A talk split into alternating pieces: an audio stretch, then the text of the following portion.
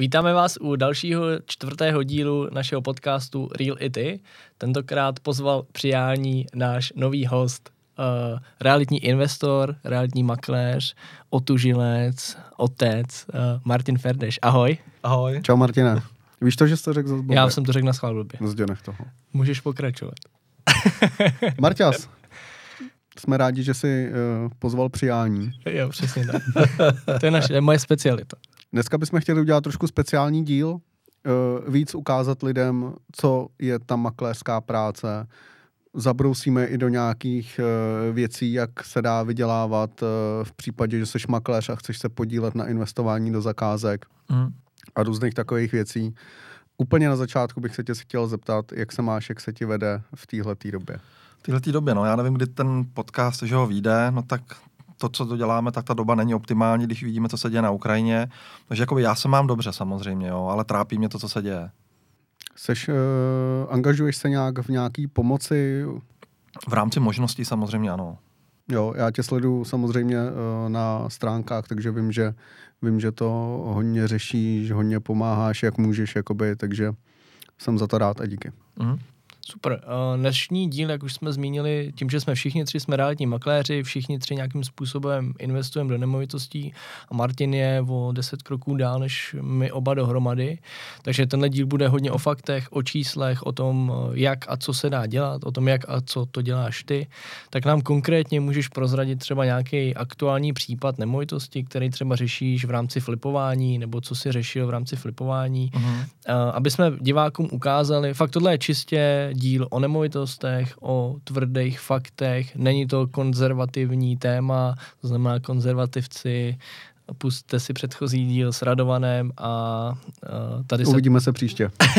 Ne, určitě musíme nějaké věci uvést jakoby Jo, na tu pravou Uveď míru. to na pravou míru. Já jsem a- opravdu realitní makléř, to Jo. znamená, dělám to, co dělá každý realitní makléř, pomáhá prodávat někomu nemovitost za co nejlepší, za co nejlepší cenu, ale do toho určitě se zabývám vlastně těma investičníma nemovitostma a všechno se to týká jenom jednoho oboru a to je to flipování, nebo jinými slovy, teď koupím a co nejrychlejš a za co nejdráž chci prodat. Mhm.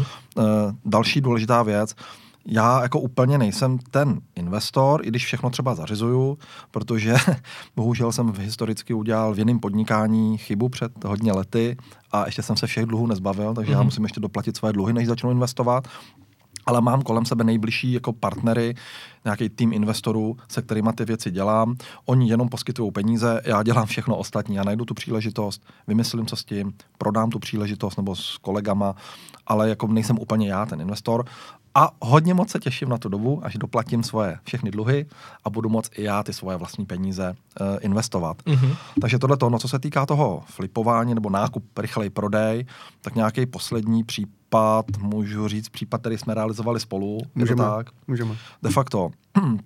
S Hinkem jsme trávili celý den, jezdili jsme po nemovitostech, po schůzkách, povídali si o těch nemovitostech, až mi odpoledne jednoho řek, uh, hele, mám tady nemovitost a ono to nějak úplně jako nějak nejde a tohle říkám, a kde to je, kousek od Kolína, říkám, tak jedem. Tak jsme tam večer zajeli, já jsem se rozhlídl, on mi řekl cenu a já jsem to viděl úplně hned, že to je úplně nalitá příležitost. Tak jsem se zeptal, kdo nemovitost vlastní, odpověď bylo vlastní to paní, která to zdědila, dům byl ve špatném stavu, vlhký, měl nějaký pozemek, já jsem se zeptal, jestli ví v územním plánu, jaká tady musí být minimální parcela. Odpověď byla 1000 metrů. Podívali jsme se do katastru a viděli jsme, že zahrada má 1070 metrů. Takže to bylo úplně nalito. Jsem říkal, ať domluví 200 tisíc levu, protože paní to nemohla prodat. Domluvila se 200 tisíc leva. Za kolik? Pět dní jsme měli kupce na pozemek? No, možná tak čtyři. 4-5 Mm. dní, protože jsme hnedka viděli, že máme ka- v databázi lidí, kteří hledali pozemky kolem Kolína, takže my jsme měli vlastně kupce na polovinu té nemovitosti, na ten pozemek, ještě dřív, než jsme měli uzavřenou kupní smlouvu na koupy. E, Nemovitost koupili dva investoři v podílu nějakým způsobem, no a Hinek zajistil celý prodej, měl na tom svoji nějakou provizi za tu svoji odvedenou práci. A vlastně dneska už jsme v situaci, kdy první část peněz už přišla, a druhá část je na cestě s advokátní úschovy. A co se týká čísel, tak nemovitost se nabízela za 3-4, je to tak? My jsme domluvili, že ji koupíme za 3-2. Mhm. Pozemek, rozdělili jsme pozemek, museli jsme tam malinko měnit tu hranici, takže jsme museli udělat geometrický plán, to jsou náklady z 6-7 tisíc. A pozemek jsme prodali za 1 690, je to tak? Ano, a ano. dům za 2 990. Ano, přesně tak. To znamená, kdo umí rychle počítat, Já ne. 3-2, 3-2 nákup, 2990 plus 1 690 prodej. Odečte se provize pro investora, odečte se daň z příjmu, mm-hmm. která tam je a vlastně je tam nějaký čistý zisk. Celý to trvalo čtyři měsíce. Ano. Čtyři měsíce. Takže to je třeba nějaký příklad, jak vzít nemovitost, která je na trhu, e, možná, takhle, mohl to vidět každý, tuhle věc. A přesto na tom trhu to nikdo neviděl. Jo, jo, jo. No. Setkáme se s tím hodně, že ono jedna práce nebo jeden, jedna část našeho oboru je klasický realitní zprostředkování, který se dá udělat perfektně, ale málo kdo z těch realitních makléřů vidí uh, ten potenciál toho vyššího zisku, že se s tou nemovitostí dá něco dalšího udělat. Je to taky podle toho vlastně, na co ten makléř se orientuje. Já samozřejmě chápu, že někdo začne dělat realitního makléře, pro peníze, že jo, se tam dá třeba vydělat víc, než je běžný, jako v některých jiných profesích. A je orientovaný na to mít tu zakázku, mít tam tu provizi, udělat dobrou službu a tím končí jeho jako mentální přemýšlení na tom nemovitostním trhu. Já jsem šel dělat realitního makléře samozřejmě proto, abych se zachránil, protože už ta situace byla tak špatná, takže samozřejmě pro peníze, ale od začátku jsem měl tu misi a tu vizi, já nechci skončit v 60 jako realitní makléř, který lítá od pondělí do neděle po realitním trhu a prodává nemovitosti, protože já jsem věděl, že v 60 nemůžu konkurovat 25-letýmu klukovi nebo holce, hmm. která prostě nemá rodinu a je ochotná obětovat pro tu svou kariéru jako daleko víc než já v 60. Takže já jsem věděl, já musím skončit jako investor v budoucnu. Není na výběr. Proto od začátku jsem vlastně bral profesi realitního makléře jenom vlastně to je škola, kde se naučím realitní trh, kde se asi naučím, jak co prodat dobře, projdu nějaké zkušenosti a ty využiju k tomu, abych pak mohl být investor a ne investor, jako jsou investory, který já mám kolem sebe, který nerozumějí tomu realitnímu trhu, důvěřují mi a používají peníze a já mám to know-how, eh, co s tím. Tak já jsem chtěl být investor, který má i to know-how, má za sebou a zároveň jednou bude moct investovat i vlastní peníze. Takže to bylo úplně mise od začátku. Musím skončit jako investor. Martine, ty působíš eh, ve stejné realitní síti jako já, eh, buduješ tam svůj tým, já už tě vnímám dávno jako úspěšného makléře. Proč nemáš uh, svoji realitní síť, proč buduješ tým někde jinde? Mm-hmm. Tak já jsem vlastně realitní, realitní profesi jsem začal normálně v nějaký místní realitní kanceláři v Kolíně. Potom vlastně po, dejme tomu, po pěti letech jsem měl nějakou představu, jak bych tu práci chtěl dělat. Tam prostě nedošlo ke schodě mezi majitelem realitní kanceláře a mnou, tak jsme se normálně rozhodli, že teda skončím. Šel jsem sám na sebe. Chvilku jsem dělal sám na sebe jako normálně živnostník, prostě fyzická osoba. Potom se ke mně připojil můj kamarád a vlastně založili jsme normálně realitní kancelář a měli jsme vlastní malou realitní kancelář de facto o dvou aktivních lidech, mm-hmm. plus nějaký dva, tři byli tam trošku neaktivní. Ale já jsem začal v té době i spolupracovat, tak já jsem byl orientovaný hodně na tu hmm. spolupráci a tu synergii, když pracuje tým. A mně bylo vlastně úplně jedno, jestli tým, se kterým já budu pracovat, je uvnitř jedné realitní kanceláře, anebo to je složený ze tří různých dvou, třech makléřů. Mně to bylo opravdu jedno. Mně nešlo o to, kdo kde je, jak se to jmenuje, ale co ten člověk má v hlavě, jak nad tím přemýšlí. Takže já jsem začal spolupracovat s Davidem Ševčíkem, vlastně kdy já jsem byl ve vlastní realitce, David Ševčík byl v jiný realitce jako makléř ale už jsme začali spolupracovat a já jsem tam jednoznačně viděl, jaký to má efekt, když dva makléři, kteří mají podobnou misi, začnou spolupracovat. A tam jsem si řekl, ty jo, tohle bych chtělo udělat jako ve větším, to znamená dát dohromady takový typy makléřů, který mají tu misi orientovanou na to investování, protože pak můžeme udělat jako fakt velké věci. No, ale to není jednoduchý. Takže pracovali jsme, fungovali jsme. No a jednoho dne přišel David s tím, že jeho další kamarádi, který já jsem taky znal, založili realitku, odešli z nějaké realitní kanceláře a že pojďme to dát dohromady, že to bude dávat efekt. A já jsem, jak jsem měl tu zkušenost s tím Davidem, že i když jsme každý byli někde jinde, že to dává smysl. Hmm. A vlastně vy jste toho příkladem taky, protože Hinek a ty vlastně každý je pod nějakou jinou realitní sítí jo, jo, jo. a ta spolupráce funguje. Tak tam jsem si řekl, ty jo, tak já se k tím fakt připojím. Prostě dává mi to smysl, protože když řeknu současnou situaci, tak u toho flipování, to znamená, je nejdůležitější najít tu příležitost, to je to nejcennější. Jak to prodat, co s tím udělat, kde vzít na to peníze od investorů, to je úplně jednoduchý. Dneska ten trh je plný peněz, to znamená, každý investor rád investuje ale nejtěžší na tom je najít tu příležitost. No a teďka jak ji najít, že jo? To je prostě ta otázka. No tak člověk může používat nějaký marketingové metody, nevím, nějaký inzerce, online, posílat dopisy. Může toho dělat hodně, Ale nej, největší zkušenost je, že tu příležitost přinese makléř z terénu. To znamená makléř, který pracuje, Hmm, je v hmm. terénu a najednou on musí mít otevřený oči a vidět, aha, tohle je příležitost, tady všechno hraje pro to, aby to byl třeba nějaký nákup rychlej, tak jsem si říkal, já se do té sítě připojím, protože tenkrát tam bylo, nevím, 30-40 makléřů, dneska už jich je přes 100, ten cíl určitě je větší, já nevím, 200-300 makléřů. A já jsem v tu chvíli si řekl, když já vezmu svoje know-how o, těch, o tom flipování Mhm. a ukážu to, začnu to učit s mýma partnerama, kolegama, 100 makléřů, aby i oni viděli ty příležitosti, protože nevidějí ty makléři ty příležitosti, tak to bude mít největší efekt.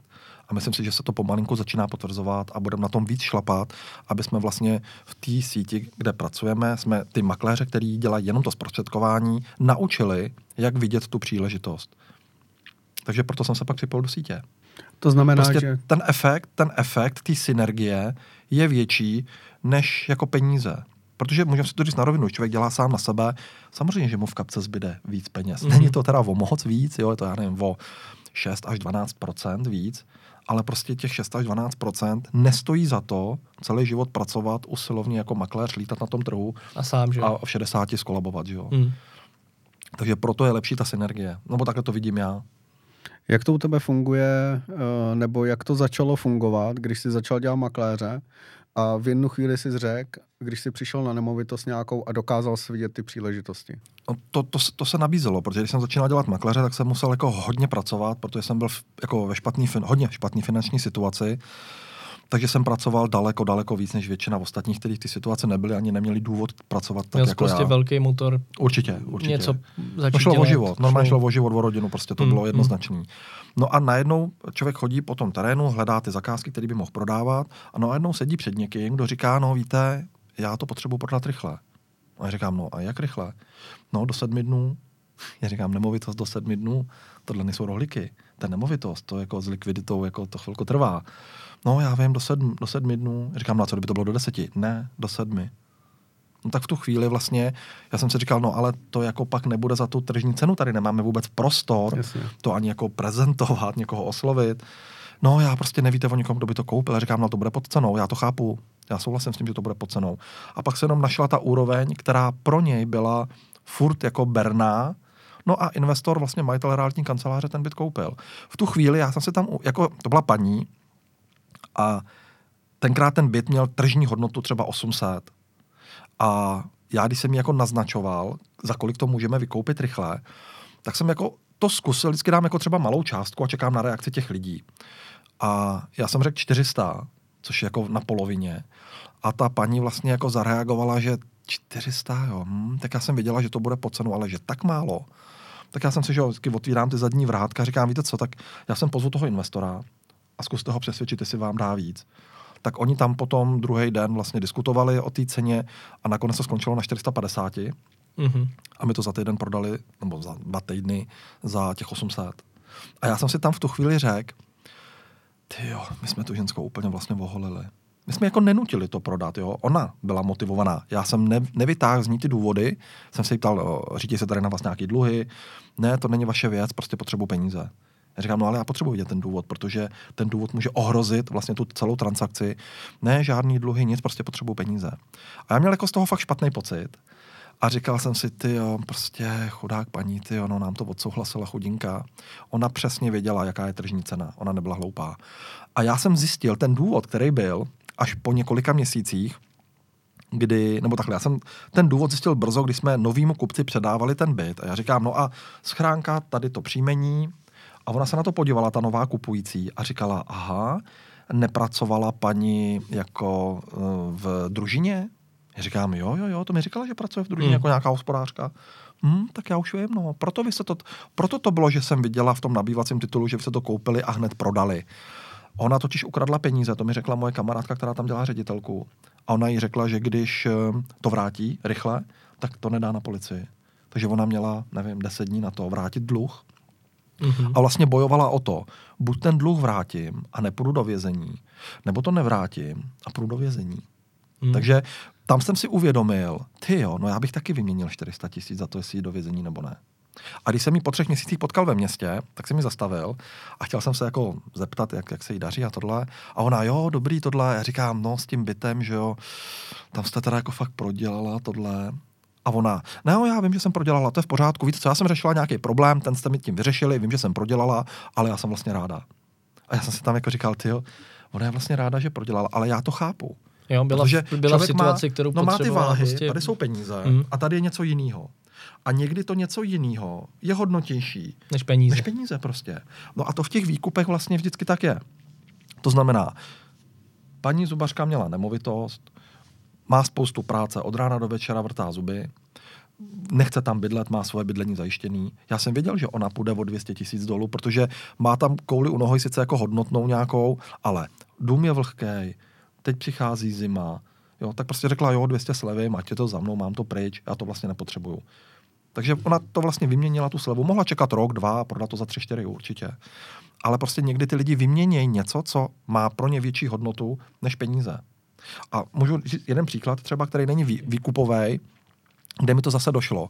Kdy já jsem prodával byt, který byl v původním stavu, v paneláku, v Kolíně a v té nabídce vlastně ty majitelé chtěli nějakou cifru, ta byla o 100 tisíc vyšší, než byl konkurenční byt, který v té inzerci byl v Kolíně, byl stejný typ paneláku, stejná dispozice, skoro stejný patro, vlastně všechno bylo stejný, stejný původní stav a my měli cenu o 100 tisíc vyšší. Tak já jsem jako si říkal, no tak to je jasný, to nemůžeme nikdy prodat, protože jenom blázen by si koupil původní byt, který na tom trhu je o 100 tisíc dražší. Mhm. Jediný rozdíl byl, že ty paneláky byly tak 40 metrů od sebe přes ulici. No a najednou telefon, že paní chce jako se podívat na ten byt, tak já si říkám, je, tyjo, takže bych měl štěstí, že by neviděla ten druhý. Přišla na byt, v minutě ho prohlídla, řekla, jasný, je to všechno na vykopání, s tím já počítám. Vytáhla z tašky inzerci toho druhého bytu a říká, tady se prodává úplně ten samý byt o 100 tisíc levnějš. Ať majitelé zlevněj o 100 tisíc, já ho vezmu hned, mám hotovost. Tak jsem jednal s majitelama tím řekli ne, prostě nezlevním, ať si koupí ten druhý. On zmizí aspoň z trhu a pak máme šanci. Mm. Hmm. Takže jsem mi řekl, bohužel majitelé mi to neodsouhlasili, tak jsem si říkal, no tak to je jasný, to je po obchodě, že jo, to je logický. Večer telefon, že to teda stejně bere. Tak já jsem si říkal, to je blázen. Uzavřeli jsme smlouvy, nebo ty rezervační, ona složila rezervační poplatek a já jí říkám, můžu se jenom zeptat, proč jste si jako koupila tenhle byt, když sama jste argumentovala vlastně jiným bytem, který byl levnější. A ona, no víte, já jsem nad tím přemýšlela, já mám o dvě patra matku, o kterou se musím starat a mně se nechce chodit přes silnici. Jo, jo, A je tam to prostě, logický. je A najednou, prostě jiný jenom, důvod. já jsem si jenom nepředstavil, co by tam mohlo být, jako proč to dělá, když to nedává smysl. No, protože jsem se na to díval se svým paradigmatem. Jenom čísla. Jenom a- čísla, Hmm. hmm. to nedává smysl. No jo, jenom, že ona měla na těch vahách, tady mám starost o matku a já chci sejít v bačkorech o dvě patra. Já nechci v zimě přes ulici. No a to prostě mělo větší hodnotu než 100 tisíc. No a právě jako makléř jsem takhle narazil na některé věci, ze kterých jsem se jakoby poučil, abych je pak uplatnil v tom flipování, v tom nákup prodej. No protože ty lidi vždycky můžou mít nějaký důvod, proč to prodají. A nebo je to jednoduše tak, že nejenom, že mají ten důvod a ono se to koupí levnějš a pak my se to snažíme co nejlíp a draho prodat.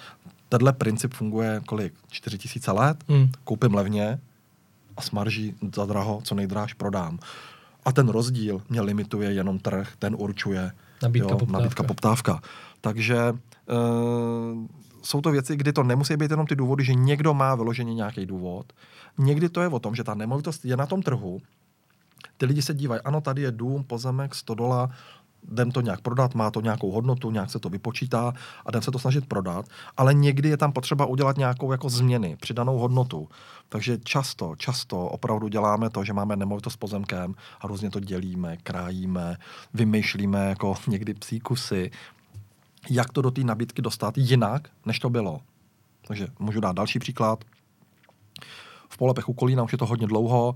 Paní prodávala nemovitost, myslím, že to už prodávala se 4 nebo 5 let. Mě vlastně řekla, no víte, já každý rok vyměním makléře, všichni mi naslibují, že to prodají. Byl to čtyřgenerační dům, s- naproti jedna 100 dola na zbourání, za domem další 100 dola v takovém nějakém původním stavu, protože dřív to bylo zemědělství a nějaký pozemek přes 1000 metrů, 1000 metrů. A dole i nahoře byly cesty silnice, takže dva vlastně přístupy. A já říkám, no já to prodám. Ona říkala, hm, tady říkal každý. Jo, a vždycky každý rok vyměnila makléře a neprodali to. Já říkám, ale já to nebudu nabízet takhle, jak to je. Protože všichni to nabízeli, dům, Stejně velký furt. pozemek, 200 doly. Já říkám, já to tady rozkrájím a budu to nabízet odděleně. Nic jsme jako nedělili, jako geometricky, jenom v té nabídce jsme to tak udělali. A ona pospíchala na peníze už trošičku, tak já říkám, dobře, jednu z těch věcí, když už spěcháte na, na peníze, musíme dát jako atraktivně. Tak jsme dali atraktivně pozemek, třetí den byl klient přímo z té obce, že to chce pro děti. No a postupně jsme vlastně takhle rozprodali, trvalo to, já nevím, 8 měsíců, hmm. postupně jsme takhle rozprodali po těch částech, všechny vlastně ty nemovitosti a ona to za 8 měsíců měla prodaná, prodaný první měsíc, nebo velmi rychle měla ty první peníze. A šlo to a vlastně, když jsme pak sečetli ten součet, tak byl přesně ten, který ona vlastně jako chtěla, kterou chtěla jí poža- který požadovala. Ta samá situace byla v Maloticích, tam vlastně David Čevčí, kolega, o kterém mluvím, mi zavolal, říkal, hele, já tady mám to z Maloticích, paní to taky nějakou dobu už prodává, nemůže to prodat tak on říká, víš, ty seš na to jako nějak to rozdělit, tak nechceš to dělat se mnou. Tak jsme to dělali spolu, zase rozkrádali jsme to na několik částí a měli vlastně v té nabídce, že předchozí makléř měl v nabídku Malotice, dům k rekonstrukci 100 dola pozemek. Jedna nabídka. Jasně. Já měl dům k rekonstrukci, jedna nabídka. Dům se 100 dolou, druhá nabídka. Dům se 100 dolou a pozemkem, třetí nabídka. Pozemek, čtvrtá nabídka. Hotový rodinný dům, bungalov, další nabídka. To znamená, já jsem najednou byl v situaci jako rybář, to znamená, když budou dva rybáři, dva makléři, jeden měl nahozený jeden prut. No já tam přišel a nahodil pět. Mm. Tak kdo má šanci větší? No samozřejmě, mm. že já. Mm. S těma pěti prutama. Takže takhle, a taky se to prodalo. A Dokonce ten jak? součet... Jak to přišlo? Jak, jak tady třeba konkrétně Tady jsme měli velmi rychle kupce na ten malý dům s malým A ro- rozprodal se to teda po částech. A de facto e, ten trh reagoval nejvíc na ty novostavby. Takže de facto na domeček jsme měli klienta hned se 400 metrovým pozemkem a ten pozemek ze stodolou jsme, že jsme inzerovali nebo nabízeli hotový dům s pozemkem. To znamená, měli jsme fotky reálního domu, napsali jsme stěhování za rok a půl, ty lidi na to reagovali, dneska se tam staví dvě novostavby. Mm-hmm. Jo a zase, sečetli, ona měla nějakou představu, my jsme sečetli ten součet a ona měla, teď nechci říkat kolik, myslím, že o 200 měla víc. Mm, mm. No, takže to jsou ty věci, kdy u toho flipování, nákup, prodej, tam vždycky je nákup. Snažíme se teda, takhle je to, že jsem makléř na tom trhu, jdu za zákazníkem a moje mise je, jasně on má nemovitost, kterou chce prodat, když na to je nějaký prostor, já to chci mu prodat co nejlíp. Proto vymýšlíme všechny přidané hodnoty jako dobré fotky a videa, virtuální prohlídky a staging, dekorujeme ty nemovitosti. To se dělá proto, aby jsme tu jeho nemovitost atraktivněli a prodali co nejlíp, aby my jako makléři jsme opravdu byli ta přidaná hodnota. Jo, jo, jo, jo. Protože makléř, který tam přijde, tak to cvakne do mobilu, dá to na reality. To není přidaná hodnota. Jo? To jako někdo si myslí, že ten právní servis je přidaná hodnota.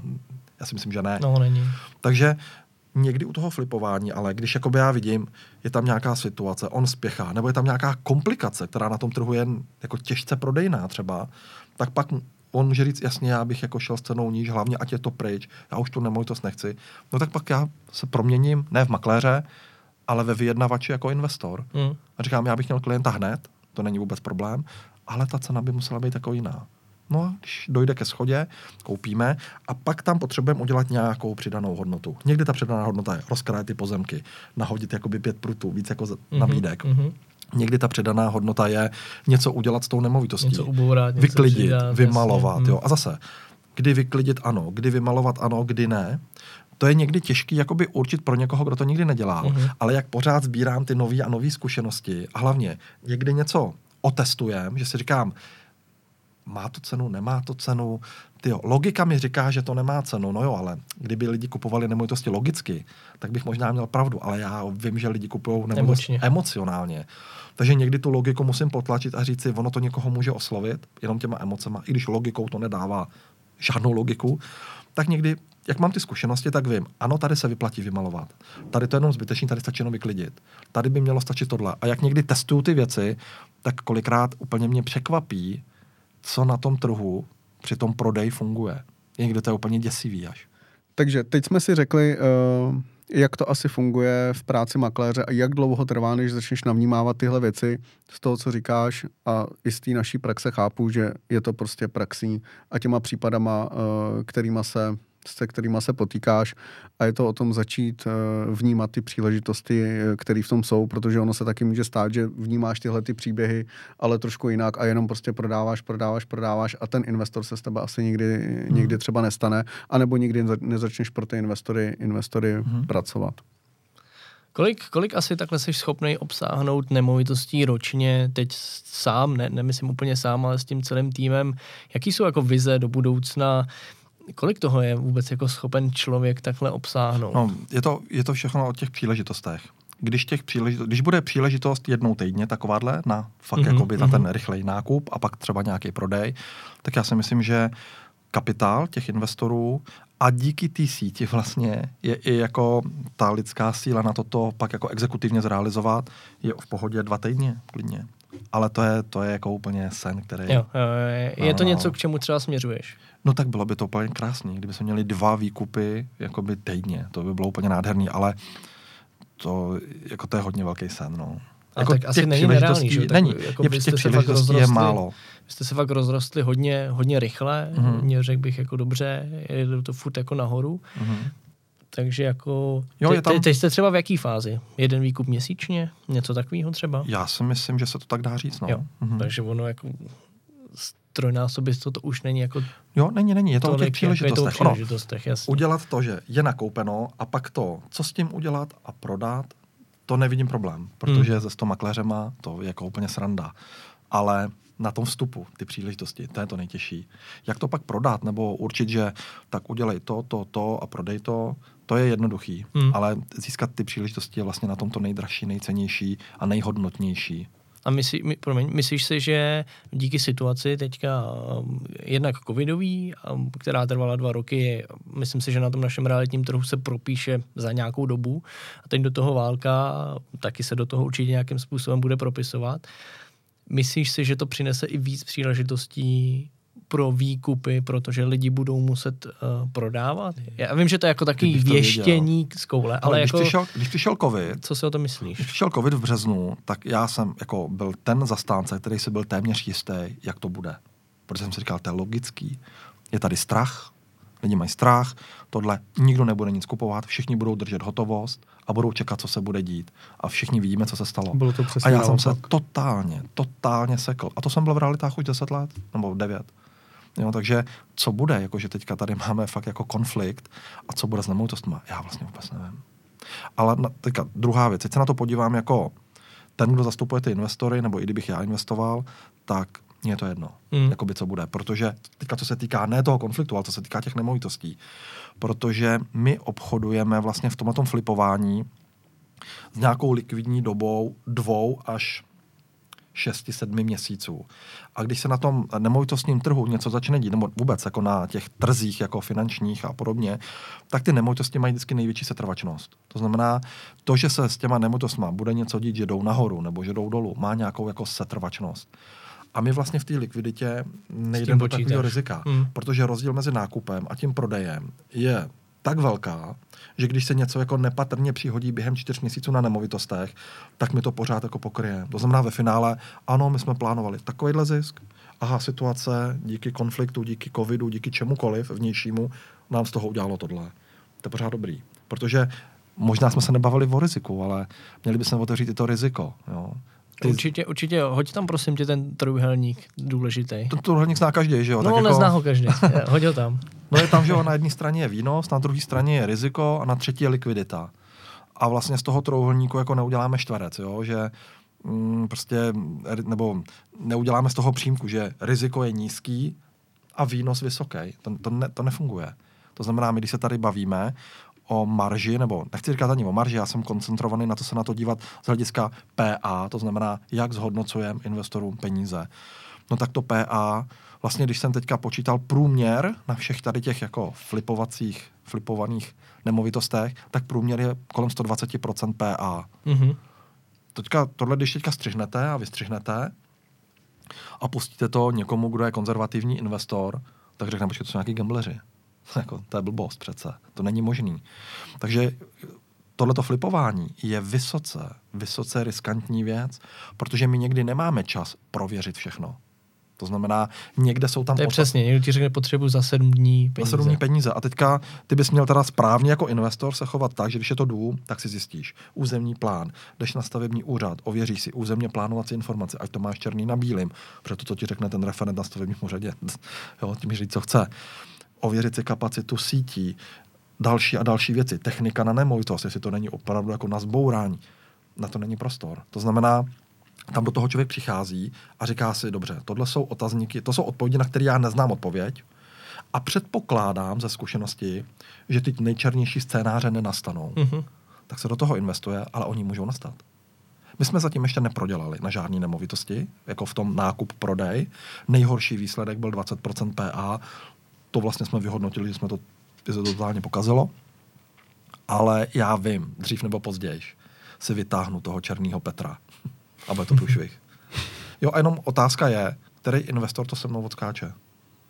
Jo, ale proto jsme říkali, že to je prostě rizikový hned na je začátku. to rizikový. Je to, je to, já vím, že to měl Hinek připravený jako otázka, ale teď se mi to nabízí. Je to pro každýho? Je to o tom, že tě osloví ne, není to Franta z ulice, chci s tebou investovat? Mě, oslovují mě investoři. Jak se, jak se k tomu stavíš, k takovýmhle lidem, k takovýmhle nabídkám? Nebo co je pro tebe důležitý v tom, abych mohl spolu, spolupracovat s Martinem? Musí chápat to riziko. To znamená, jedna z těch otázek je, dobře, tak tady nový investor, já mu řeknu, dobře, tak ty a tenhle investor, mám tady příležitost, tak vykoupíte ten, jakoby, tuhle nemovitost, my s tím plánujeme to a to a to, bude z toho asi takový a takový zisk. A moje otázka je vždycky říkám, no a co když to v tom jako utopíme, co když jako to nedopadne, co když tam se objeví něco, co netušíme ani a prostě to bude mínus. Co se stane? Tak když mi jeden investor řekl, to by mě stará zabila. Já říkám, tak vůbec. To je jako, najdi si nějaký ty indexy, něco o banku, fondy, to jo, ale tohle ne. Ještě se určitě vrátíme uh, k těm investicím uh, samotným do nemovitostí a té uh, makléřině, co se týká týmu. Já bych teďka chtěl nakousnout věc technologií mm. v realitách.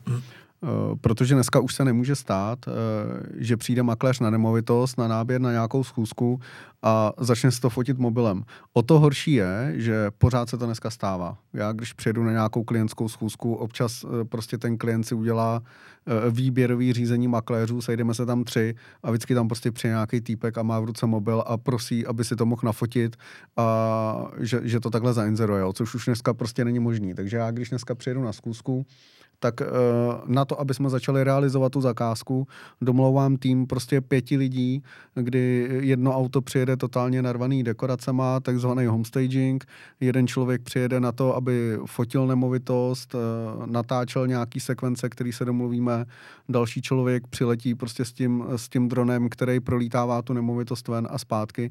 A ten náklad na tu zakázku naší, dneska už když začneme dělat, je prostě do 50 tisíc. Uh-huh přidávají se k tomu další, další věci. Já, já o tobě vím, že ty si zrovna teďka nedávno zaskoupil nějakou vychytanou věcičku, mm. prostě, kterou, k, kterou používáš k prezentaci. Uh, Myslíš si, že je ještě dneska možný, aby přišel člověk prostě s telefonem a chtěl to po klientovi a chtěl no, za to tu provizi? Se nemusíme ptát, to se děje, že jo? Takže možný to je, ale myslím Jak si, je že... možný, že ty lidi s, těm, s takovými makléřema nakonec pracují? Já nad tím jako přemýšlím, myslím si, že to logický, protože ten prodávající přece nezná ten obor. On, jo, jak on je, může vědět, to že tak, no. tohle by ten makléř měl dělat a neměl dělat? Jo, prostě přijde makléř, ten řekne, já to umím, já vám to prodám, my jsme nejlepší, největší, nebo já jsem nejlepší. A zbudí nějakou důvěru, no a pak to odflákne tu práci. Takže ten já prodávající si... není na vině, ten jo. to neví. Já si totiž myslím, že tohle hlavně funguje u starších lidí, třeba 50+, plus, kdy ty jsou ještě zajetý v tom nevyužívat internet nebo potenciál internetu. Kdy, když jedu k mladším lidem, 35, 40 a, a níž, tak všichni googlej. Hele, já jsem si vždycky myslel, že se to odvíjí od výše provize, jo. Ale stávalo se mi, že jsem přijel ke klientům, ten, ten prodávající tam měl makléře, který to chtěl udělat telefonem a chtěl třeba 7%. Jako ještě. Je to, prostě máme takovou jako přirozenou vlastnost, nevím, jestli je dobrá nebo špatná, ale co nejméně práce, co nejvíc peněz. To je takový, jako bez práce by nejlep, nejlepší byly koláče, no, ale prostě takže někdo to zkouší, že jako chci odvíct co nejméně práce. Ale, ale jako jo, ono to může fungovat, ale ono to může fungovat, že takhle si urveš jednu, dvě zakázky, ale pak ten člověk, se kterým si spolupracoval, zjistí, že to šlo udělat líp, nebo mu nějaký franta v hospodě řekne, že to je, to je hnus, prostě mě to tady nafotil někdo vodo líp. No prostě tomuhle makléři se nestane. To, že by se, se mu vraceli lidi. To, co se děje asi mně, že vlastně, kdybyste se mě zeptali, co děláš pro to, aby získal novou zakázku, no nic, jenom zadám telefony. Mně stačí už jenom zadat telefony to proto, že jsem prostě se snažil vždycky udělat nějak maximum, někdy se to povedlo, někdy ne, ale prostě nejdu s tím, že hlavně co nejméně práce, co nejméně investic a co největší provize. Dneska prezentace nemovitosti je na celý den na vytvoření, jakoby teď mluvím o, o tom štábu, který tam přijede, a nafotit něco na telefon trvá prostě 10 minut a jedeš pryč. Jo. My Ale... se s tím opravdu jako děláme celý den, pak trvá prostě týden, než to video vůbec se někde zpracuje, hmm. ne, než se to vyhodí na inzertní servery a ten servis, ten servis tomu dává. No a teďka nás může poslouchat prodávající a říká si, proč to dělá, jako stojí to za to, jako ty lidi kupují nemovitost. To oni si řeknou, ty prodávající. No a my jako ten makléř, který dělá takovouhle práci, tak by měl mít důkazy, jednoznačný, jako faktický, měřitelný, že když to uděláme, tak to má finanční efekt pro prodávajícího. Takže my uděláme investici 30, 40, 50 tisíc do prezentace nemovitosti. Někdo si řekne, no ale to ta nemovitost musí být o 50 dražší. Ne, tu nemovitost zvedneme o 300, o 400. To není jako, že my bychom si chtěli natáčet videa a že bychom chtěli sejmout ty makléře, který ještě dneska fotí na telefon, ale je to o tom, že navyšujeme, navyšujeme tu prodejní cenu, protože no, se dneska je, prodává jo, je, to, je to o tom, že když už tam jde realitní makléř, tak má přidat nějakou hodnotu tomu prodávajícímu. No, měl by být přidaná hodnota, no. že ten machleš nafotí telefonem, tak ho ten člověk jako nepotřebuje, tak, si to, tak to může udělat sám, může si to sám Ale vyfotit. Já bych si to, a... já bych se tím netrápil, ten trh Ale si není, to vyřeší, no, ten, ten trh si to jako, A myslím si, že třeba za 20 let, až dorostou mileniálové do fáze, kdy budou dědit nebo kdy budou řešit uh, kupování nemovitostí, tak tyhle lidi automaticky buď to vymřou, anebo uh, jako hlady, anebo prostě přesedlají na to, že to budou muset dělat. Protože mě to třeba trápí jenom z toho důvodu, že já bych si jednou přál, aby makléř v České republice byla vážená profese a člověk, který dokáže udělat službu pro toho klienta tak, že mu dokáže udělat ten biznis. Nejenom, že dokáže nafotit, ale že dokáže uh, ale já si vydělat, myslím, že to je ty peníze. respektovaná jo. profese pro toho, kdo tomu klientovi to přines tu hodnotu. Že když mi klient řekne, no, my jsme se dívali, my bychom to prodali za 7 milionů, a já říkám, a jak moc spěcháte? No vůbec nespěcháme. Já říkám, takže můžeme, máme prostor třeba 6 měsíců si s tím hrát? No jasně. Já říkám, dobře, ten trh je nevyspytatelný, platí, že poptávka je větší než nabídka na trhu, vy máte dům ve středních Čechách, poptávaná lokalita, mm-hmm. tak možná, že odhad vám tady řek 7 milionů nebo 8 nebo 8, ale já si myslím, že když uděláme dobrou prezentaci, uděláme to hezký, tak bychom mohli chtít třeba 9. On říká, není to moc? Já říkám, je, je, ale vy nespěcháte. A já jsem tady od toho, aby jsme to zkusili, tak my si můžeme dát nějaký testovací období, první měsíc, a vyzkoušet, jestli ten trh bude reagovat nebo ne. No samozřejmě, že když je perfektně udělaná prezentace a za měsíc se nikdo to neťukne, tak je jasný, že to je tou cenou. Pracovat. No tak jdeme do cenou, když mm, je to mm. přece, já spolupracuji s tím prodávajícím a říkám, je nejvyšší čas jít cenou dolů, jo, Mám, jo, už nám z 6 měsíců uběhlo jeden měsíc. Zkusili jsme tady nějaký maximum, co je nereálný, trh nereagoval, jdeme trošku, trh začne reagovat, ale všichni říkají, no, ta cena, ta cena. Tam jsou dvě varianty. Buď je čas a čekáme na toho kupujícího, který má nějakou motivaci to prostě koupit. Jenom a, než finanční. A jsme zpátky u toho. Jo, prostě těch důvodů.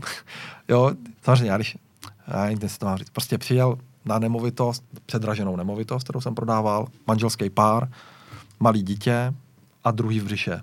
A už to bylo docela vidět, že nebude trvat dlouho a budou mít dvě. A já říkám, jak dlouho hledáte? No, sedm měsíců. Já říkám, hm, a proč jste ještě nic nekoupili? No, tam byla aukce, to nás přeplatili. Tam nějak to nedopadlo, že se ty manželé rozvedli, tam taky něco, jo, a už jsem viděl, že jsou vlastně zoufalí a že chtějí barák. A já vím, co mu řekla ta ženská. I než se to narodí, já chci bydlet, teď je to jasný. Mm-hmm. No takže přišli na předraženou nemovitost, lehce předraženou o 400, o 500 tisíc. A po prohlídce říkají, my to berem. Jo? To je přece nelogický. Jak může někdo koupit barák po 15-minutové prohlídce? Když to nedává logiku. Když nezdají ten stav, technický stav. Jo? Ani ve sklepě se nebyli podívat. To nedává logiku. Dává, protože emoce jsou silnější než ta logika. A prostě oni už měli strach. Jasně, my to teďka se jako půjdeme domů, budeme přemýšlet, zítra zavoláme, že to bereme a zase nám to uteče. Takže to je práce toho makléře, aby se snažil to maximalizovat, tu cenu, podle potřeb toho prodávajícího. Přesně podle potřeb toho prodávajícího. A pak je přidaná hodnota. Stává se ti to, Kubo, že re- rezervuješ někdy přímo na prohlídce, že ty lidi se takhle rychle rozhodnou? Hele, já, on to není jako můj styl, není to můj styl ani při nabírání nemovitostech, že bych jezdil se smlouvou hnedka a ani po těch lidech vlastně, já, Ale to rozhodnutí udělají. ale já jsem jako empatický, já jsem schopný vycejtit, jestli reálně se jim ta nemovitost na místě líbí Mhm. mm-hmm. a empaticky jsem schopen reagovat na to, kdy si budeme volat. Ale asi se nemůžeme úplně řadit do rolí psychologů a, a, a věštců. Prostě pokud my něco prodáváme a někdo přijde a chce to co nejdřív koupit, Já nebráním nikomu, jakože... Ne, já, ta, opa, opačně, v případě, že někdo přijde a řekne na místě, já to chci, no tak jo, OK, Tak, tak, tak. deal. Ale v případě, že přijde a řekne, jo, super, na prohlídce jsou nadšený a já jim ne, nebudu říkat, hele, smlouva, podepiš to. Ne, ne, ne, ne. To ne, jako mm, vycejtím dobře, do večera si to chceme probrat, sami to třeba řeknou, nebo si řekneme, když je Jo, pátek, jo, v pondělí si voláme, máte víkend na toto rozmyslet, jste tady třeba tři zájemci, ideálně kdo dřív přijde, Samozřejmě, dřív jsme bere, v obchodníci, že jo, jako, já si myslím, je že to, právě... každý obchod je jiný. Ke každému obchodu se prostě přistupuje individuálně. Na každý obchod máš jiný počet zájemců, jiná nemovitost eh, je zajímavější, lepší, na lepším místě, za lepší cenu. Po každý je to jinak. Ale měli bychom prostě být furt obchodníci, já si myslím, jo. Protože profese realitního makléře to není administrativní činnost, jo. Mít dobře inzerci, udělat dobře smlouvy, je tam ta administrativa, hmm. ale není to administrativní činnost, je to obchodní činnost. Mhm. My jsme obchodníci. My přece vezmeme nějaký majetek někoho a snažíme se ho prodat vlastně co nejlíp, co nám trh dovolí. Takže proto děláme všechny ty věci, které na první dojem vylepší to, je hezčí, fotíme to za modrý oblohy a ne když sněží. To, to jsou věci, které prostě emocionálně ovlivňují věci. A když si člověk má prostor jako někdy něco otestovat a výhoda u toho flipování je, že když uh, já doporučím investorům, ať koupí tuhle nemovitost a pak jdeme do toho prodeje, tak mám volnou ruku. Já se s tím můžu hrát, já si můžu testovat, zkoušet věci, které bych si s prodávajícím asi nemohl dovolit. No, hezky, Martěs, já myslím, že jsme naplnili zase kapacitu. Já jsem teďka dlouho nesledoval čas, ale myslím si, že jsme po té hodině už uh, ideálně. Super, mě to hrozně, hrozně mě to vtáhlo. Já jsem byl takový to hrozně, jako, povídání. hrozně v tranzu, asi jsem moc se neúčastnil, nebo mi přišlo, že jsem jenom tak jako vnímal a poslouchal. Doufám, že to tak měli i posluchači a diváci naši.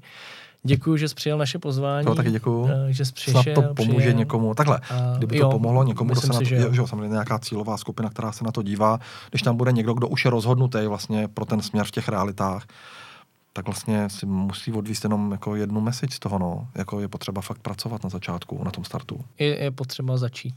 No. To je nejdůležitější a vydržet. A Mhm. tvrdě makat.